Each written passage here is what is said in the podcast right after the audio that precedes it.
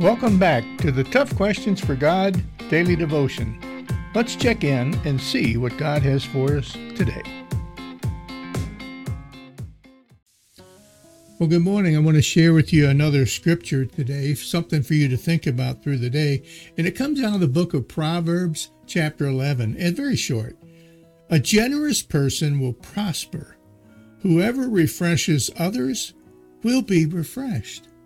Friends, I can tell you from my own experience that that is so, so true.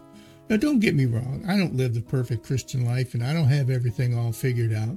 But what I have experienced is that when I live by God's standards, life is so much better than it is without living by God's standards. So, you know, God gives to us and He gifts us, and many of those gifts are just unnoticed or we take for granted but He gives to us so that we can also share with other people. That's how we become the hands and feet of Christ.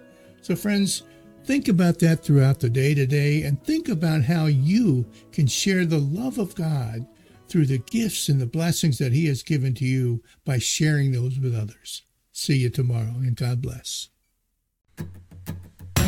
Thanks for joining me today. Tough Questions for God is all about growing in a relative faith without the buildings, pews, or drama that we're used to.